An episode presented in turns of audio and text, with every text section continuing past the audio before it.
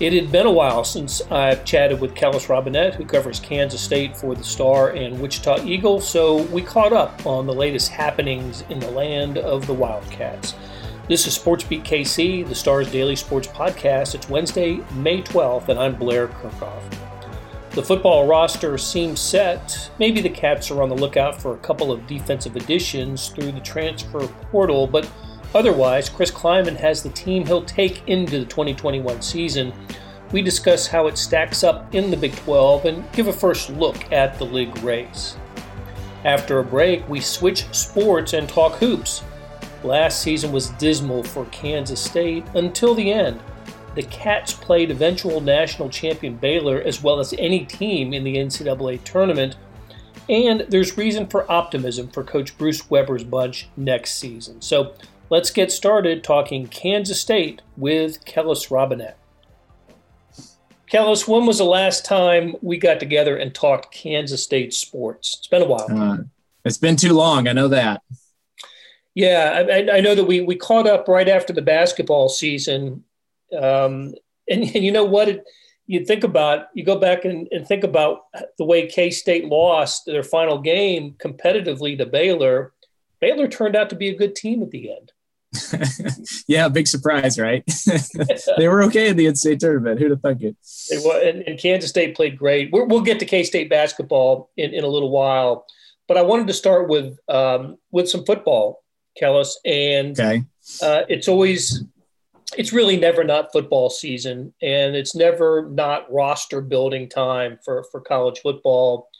But uh, with Kansas State, while I read about all these all the other programs that are shopping in the transfer portal. Um, Kansas State has uh, not been terribly active there, but but they're but they're looking, aren't they?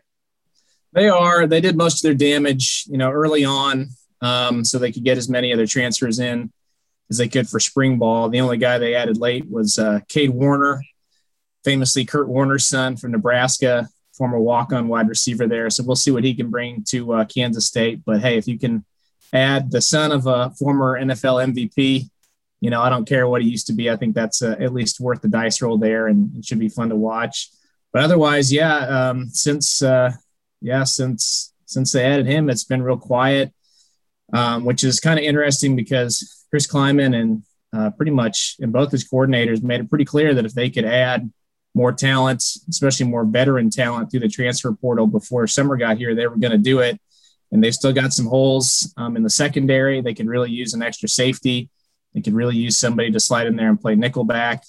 And they could really even use a linebacker um, if they could find one. But they haven't added any of them yet. They're looking at some guys. Nobody's uh, hopped on board yet. And it'll be interesting if they uh, if they can add one or two more veteran defenders here that could really help them out depth wise next season. But if not, um, then they're going to really be crossing their fingers that injuries don't happen at the wrong positions. Right. I agree. I agree with you on on Cade Warner. He didn't didn't have big numbers at Nebraska, but I don't know if he was used the way that he should have been used. But he he you know came there as a walk on, ended up getting a scholarship, and yeah, uh, at least if nothing else, Kellis, that's a good feature story to do in the fall. that's right, and I mean, it's not like that type of player has lacked for success at Kansas State in the past, right? A hardworking kid from a good family who knows football and has a good IQ. Um, I mean, may, maybe, you know, best case scenario, he turns out to be another Dalton Schoen who has a really good rapport with Skylar Thompson. They can hook up on every money down, move the chains when they have to. Um, and can maybe be a valuable slot receiver. But, may, you know, even if he's not that, um, they, they uh, you can always use an extra body out there, somebody who knows what he's doing. So I, I like the ad for sure. Otherwise, how is the uh, you know if if we're looking at a a roster that's relatively set uh, with with maybe only a couple of missing pieces, what, what what's the anticipation? I'm starting to read some some Big 12 preview stuff, and I think you know, Oklahoma is clearly the, the, the Big 12 favorite once again. It'll it'll be news when Oklahoma isn't the favorite right. in the Big 12. And usual suspects near the top: Texas, I see Oklahoma State. What how are what's the what's the the post spring practice feeling about Kansas State? Um, it really depends on who you ask. Um, you could you can go out and find some fans who think they'll uh, be right there with Oklahoma, Iowa State for the Big 12 championship.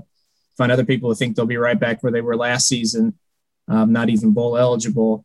And there is, uh, you know, it is interesting. I don't know if I've ever walked into a season with a team that has, you know, really no no set floor, no set ceiling. I mean, I, I could I could see him going anywhere from five to nine nine wins, just depending on how things shake out, because there are a bunch of unknowns with Skylar Thompson back. How much is he going to elevate the offense? We saw last year, especially during the last half of the season, they really fell off, couldn't pass the ball at all. And you can either blame that on the receivers, you can blame it on Will Howard being a true freshman quarterback who wasn't ready. Um, and does that change with Skylar Thompson back in there? I mean, nothing. We've seen it over the years. Nothing beats veteran quarterback quarterback play, and there's not going to be many people who've started more games than Skylar Thompson anywhere. So with him coming back, you would think that that could uh, certainly boost the offense. And if if that happens, then yeah, they'll probably be back in a bowl game. Um, if not, you know, the defense is going to have to play uh, quite a bit better than we saw late last season. Um, and they have added some talents. I mean, it's it's it is it is interesting how much they've added through the transfer portal. I think some of their very best players are Julius Brents, a defensive back they got from Iowa, um, Timmy Horne, a defensive tackle they got from Charlotte. Uh, their tight end Daniel Imatorbhebhe, I think he could be as good as Briley Moore was. And uh, you know, but but it really just depends. Can those guys stay healthy? Can they make the transition really fast? If they can, then you know, then you're probably looking at a pretty good season. If they struggle and they have to go through growing pains, and you're maybe looking at some other losses. But just uh, it, it really is interesting because I, I, I mean, uh, Chris Klieman's time at Kansas State really turned on a dime last year, didn't it? I mean, he went from four and one, beating Oklahoma, being on top of the Big 12 standings, to then losing five straight games down the stretch and having all these transfers and nobody knowing what in the world to think of it. So I guess we'll find out were those uh, COVID season problems that aren't going to linger, or are they signs of more more you know problems on the horizon? I don't know, but they do have some talent coming back, um, and yeah, that that that at least gives them some hope that they can bounce back quickly if things fall into place. That's a good point about um, about wondering if you know how how COVID and the pandemic affected the the program you know, in, in the Big 12, the majority of, of, of, teams have their quarterback returning, starting with Spencer Rattler at, um, at OU, and then staying in the state, another Spencer, Spencer Sanders at Oklahoma State is back. Max Duggan at TCU, Brock Purdy, of course, at Iowa State. I, I think it'll be interesting to see between Purdy and Rattler who's the preseason uh, choice for all conference quarterback. Um, Jarret Doege up in West Virginia, um, Alan Bowman at, uh, at, at uh, Texas Tech. So majority have their quarterbacks back, and that with with Skylar Thompson, I, I, think that puts that puts Kansas State in that category, right? The, the, the programs that have the returning starting quarterback, and you always give them a little bit benefit of the doubt. excuse me, going into a season Texas does not have its, you know, Sam Ehlinger certainly is, is done. Charlie Brewer at Baylor has transferred. I think he landed at Utah. And of course, Kansas, you just kind of revolve it. You never know with Kansas right. quarterback. They're they're hoping this Jason Bean, the, the transfer from North Texas, is is an answer for them. So yeah, it, it's it's quite an advantage, excuse me, to have starting quarterback returning as as Kansas State does. Um, you know, I was looking at Big 12 schedules, and the, the I think the league is going to end up looking really good once conference play begins. Some really smart scheduling. The, the sort of the, the high profile, big name opponents for each of the Big 12 schools is uh, are programs that Big 12 programs should beat. And by that, I mean Oklahoma's big non conference opponent this year is Nebraska. Um, for Texas, it's Arkansas. For Kansas State, it is Stanford. And look, that's I look at that as almost a toss-up game mm-hmm. right now. West Virginia plays Maryland and Virginia Tech.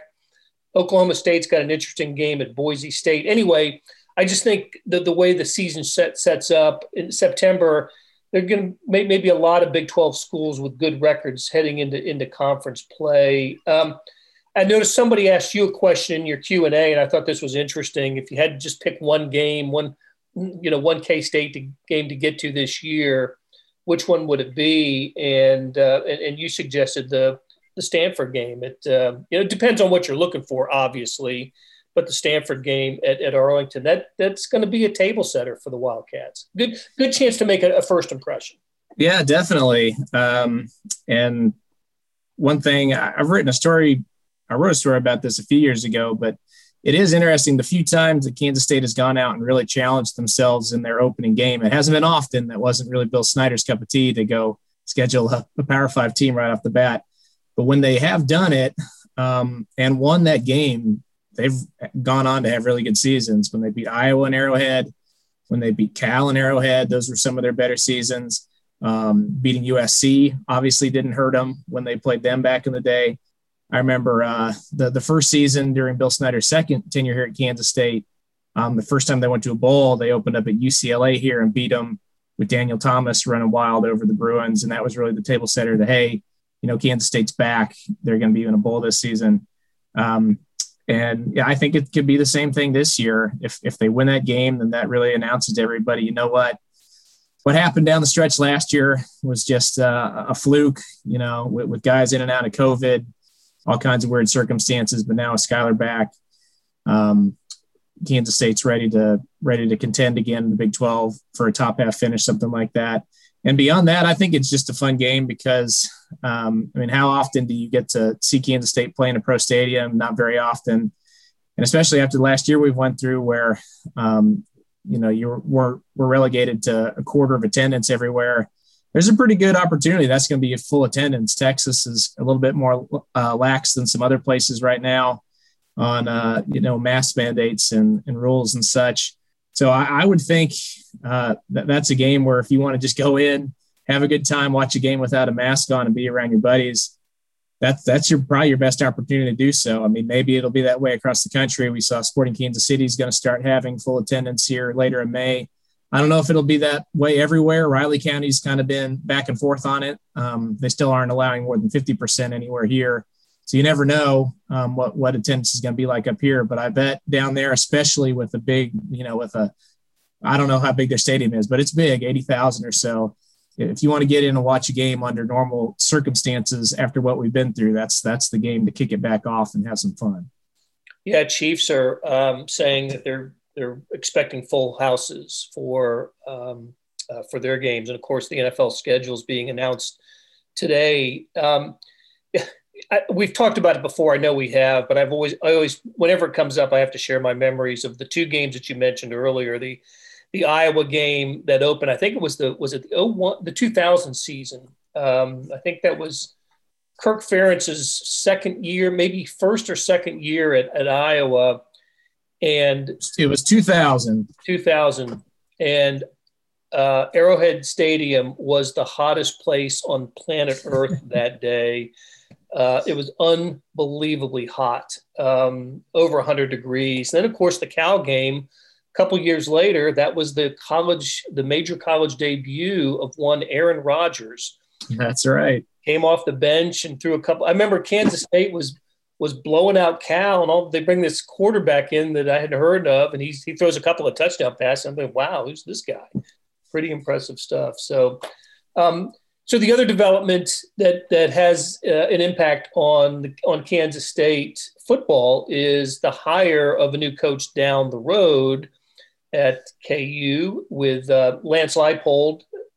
KU hired him from Buffalo, and um, you know, whenever Kansas State hires a new coach, KU takes notice and vice versa. So, um, what's the what was the reaction at Kansas State for for the for this KU hire, and what was you know what I asked you what the K State reaction is? I mean, how the heck would you know? But um, but what was your reaction as someone who covers Kansas State? Uh, I mean, I think it's interesting. Um, I think finally Kansas has done probably what they should have done from the get go um, after they parted ways with Mark Mangino. Um, I mean, the, the, last four coaches they've had have uh, all just been train wrecks of different varieties, right? Um, yeah.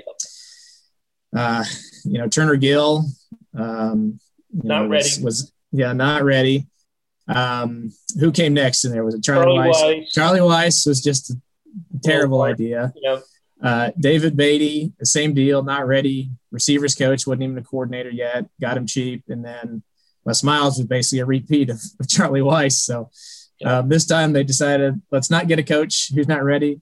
Let's not get a coach who's a, a retread and hasn't uh, been successful in a while. Let's go out and get a, a coach who's won previously. Maybe doesn't have flash. Maybe maybe he's not going to come in and win the press conference, but he's at least proven he can win football games at other places. So I, I, think if if anything, he should at least raise the floor there. You know, um, I don't know how much anyone. I you could put Knute Rockne back in there. I don't know how much he could raise the ceiling at Kansas in five years. Maybe this is a guy who can finally um, raise the floor a little bit, bring him up to where instead of hoping for like two or three wins, maybe you're thinking four or five, and the occasional bowl game.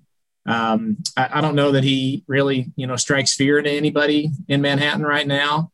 But at the same time, I will say that the approach he laid out in his press conference about trying to recruit much more locally and competing with Kansas State for some of the guys who basically for the last 12 years they've just been bringing in unopposed. Um, that that to me could really make things more interesting than anything else. If uh, I, I, don't think Kansas is going to be able to come in and, and, compete with Kansas State for the top tier guys in the state just yet until they prove that they're they can win a few games and sell their program a little bit more. But you know what? Those second and third tier guys who in the past have uh, their best option has been Kansas State or maybe even Kansas State is only as a walk on. If KU now is giving them a little bit more love and uh, gives them something to think about, then maybe that drains a little bit of talent that's been coming here in previous years. And if there's one way that um, I think KU can close close the gap on this rivalry more than it has been lately. That's one way to do it, and we'll see it. We'll see if he actually follows through. I mean, every coach comes in and says we're going to recruit locally.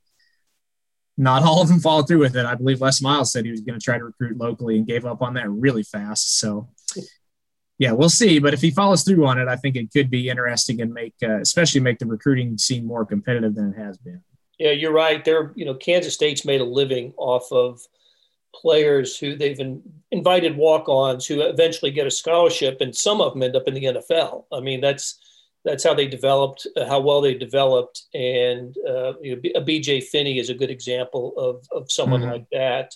You go, you can go back to Jordy Nelson, you know, you know, a long time ago, but that's you know, Bill Snyder did it, and uh, you know, Chris Klieman is doing it. You know, one thing that that I I think is kind of cool about the coaches now, the head coaches at Kansas State and at, at KU, is they they are multiple national championship winners at, at lower levels. Um, you know, Klieman obviously FCS at North Dakota State and Leipold and Division three at Wisconsin Whitewater. So they they know what winning is. They know what it's like to to, to build a program with you know within your within your division to uh, you know to, to be the nation's best. And so they, they, they have that not that that always is going to work at the end but um, they have that experience. I think that's significant. All right Kellis, let's take a break. And when we come back we'll switch uh, sports and talk a little k-state basketball. Okay, we're back with Kellis Robinett. We're talking all things Kansas State sports for the first time in quite a while. Enjoying doing this. Um, we mentioned at the top of the show, Kellis, that the, the Can, Kansas State finished nine and twenty in basketball, but man, it was a different team in the final couple weeks, three weeks of the season than it was early on. Um, I won't even mention the Fort Hays State game. So um, let's. Uh, um, they played Baylor terrific in the, in the Big 12 tournament. They won a Big 12 tournament game and then played Baylor really well. So um, there's enough coming back, I think, to believe that Bruce Weber can expect a team that is not only better, but significantly better this season. I agree. Um, it, it's interesting to hear you know, fans talk about uh, the future of Kansas State basketball right now because there are certainly some who just uh, can't get over the struggles they've had the last two seasons, and I certainly understand that they've been rocky. Um, but at the same time, um, if you can if you can find a way to look past that and just zero in on how they finished the season and what they have coming back, the future actually does look pretty bright. Um, it, it never guarantees success, certainly, but if you just if you only look at their last six or seven games last season when they started playing really good defense and got some continuity and uh, actually stuck to a starting lineup that had the the four guards surrounding Davion Bradford, I think they played at a level that was worthy of the NCAA tournament. They beat Oklahoma. They're right there with Baylor. They had a, a, winning Big 12 record down the stretch. They beat TCU twice and uh, by pretty good margins. That first game in the Big 12 tournament when they played them, they beat them by, was it 21? Yeah. 25, something like no that. No contest game. Yeah. So, I mean, if you're crushing another Big 12 team that's, that's not, that wasn't Iowa State last year, that's a pretty good sign um, of what you can do. Because, I mean, the league top to bottom, again, other than Iowa State, was really competitive. And Baylor went on to win the whole thing, and nobody really, other than, I mean, Oklahoma State did beat them in the Big 12 tournament, but other than that, K State played them harder than Gonzaga did in the national championship game. Now, I mean, obviously the circumstances are a little bit different. Baylor probably was playing at a higher level against Gonzaga than they did against Kansas State, but the same, it's still the same team. I still think it's a sign of, uh, you know, what they can do moving forward. And I, I, really like the the young core talent they have coming back. I think Nigel Pack, um, if if he can build off what he did last season, could be one of their best. He was one of their best freshmen they've had, had under Bruce Weber. I think he could be one of their best sophomores. Same thing for Davion Bradford. He really came on late last season. So if he can get even better, then all of a sudden you're looking at maybe having one of the better fives in the league. And um, then you look at the the transfers they've added. I mean, I, I like them all. I like Markquis Nowell. I think he brings some valuable shooting. I like Mark Smith. I think he could slide in and just instantly take over the DaJuan Gordon role in the, the trade they had with Missouri. and then, uh, you know, Ismael Massoud is a little bit of a dice roll. I don't know exactly what he's going to bring, but he's a, he's a four man who can shoot the lights out.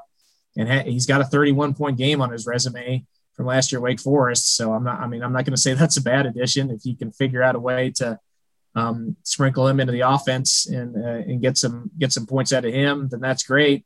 Think they're going to have more versatility next season. And if they can figure out a way to, you know, blend all that stuff together, then I do think you're looking at a team that can be right there for the NCAA tournament and make people forget a little bit about the last two years. The question, I guess, the, the question is how do they blend that all together? Because they do have more versatility.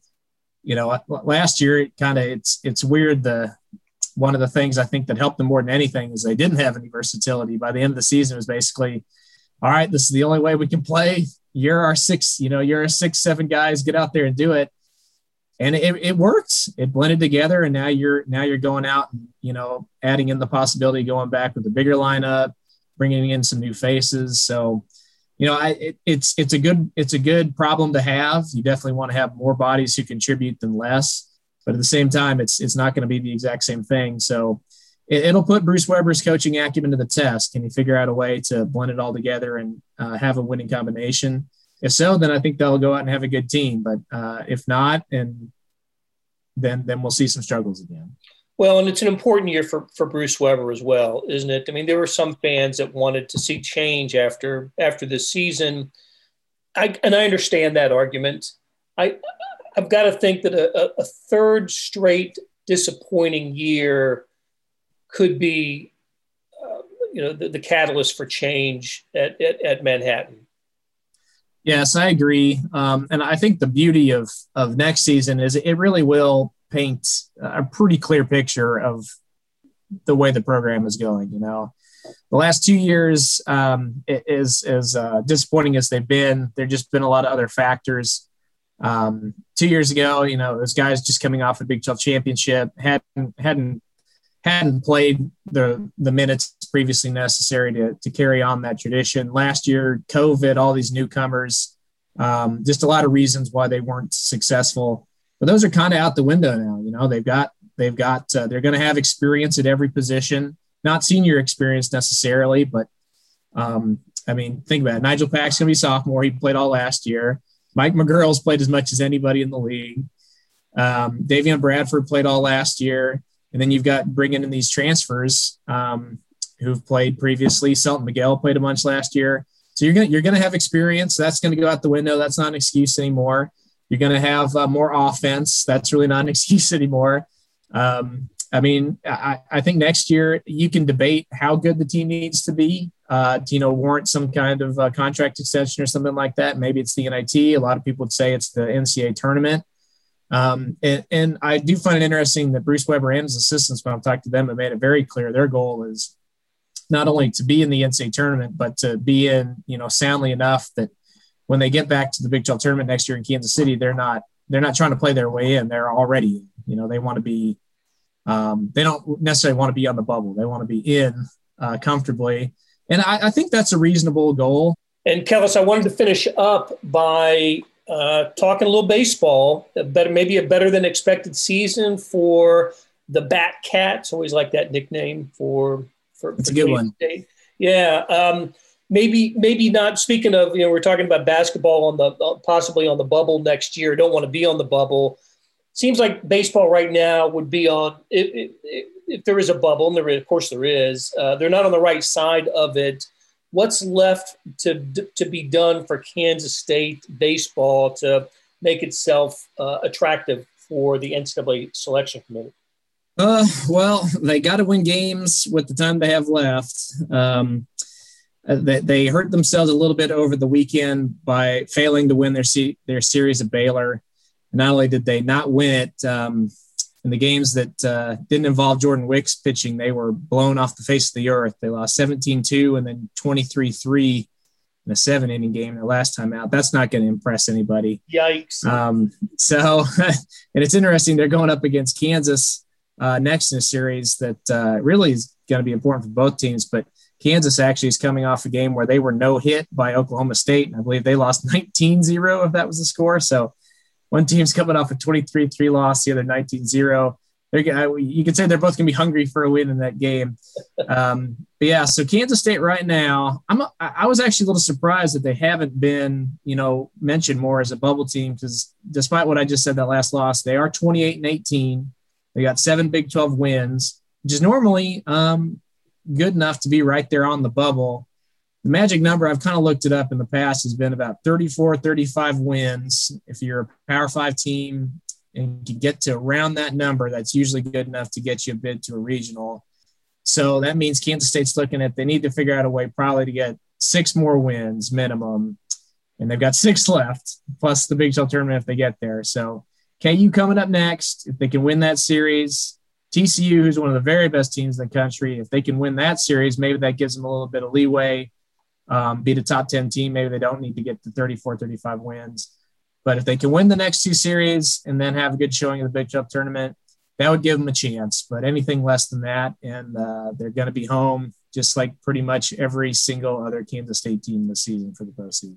Yeah, that's uh, we'll, we'll talk about that at a, at a later date. But it, unlike other sports, there's no NIT for baseball. If you're not in the NCAA, your your your season is over. All right, Kellis, it was great catching up, and uh, and we'll do it again some other time. All right, thanks, Blair. That'll do it for today. Thanks to our SportsBeat KC production staff of Derek Donovan, Beth Welsh, Monty Davis, Jeff Rosen, Chris Fickett, and Savannah Smith. Big thanks to Kellis Robinett for stopping by and talking Kansas State. Links to his stories can be found in the show notes and on kansascity.com.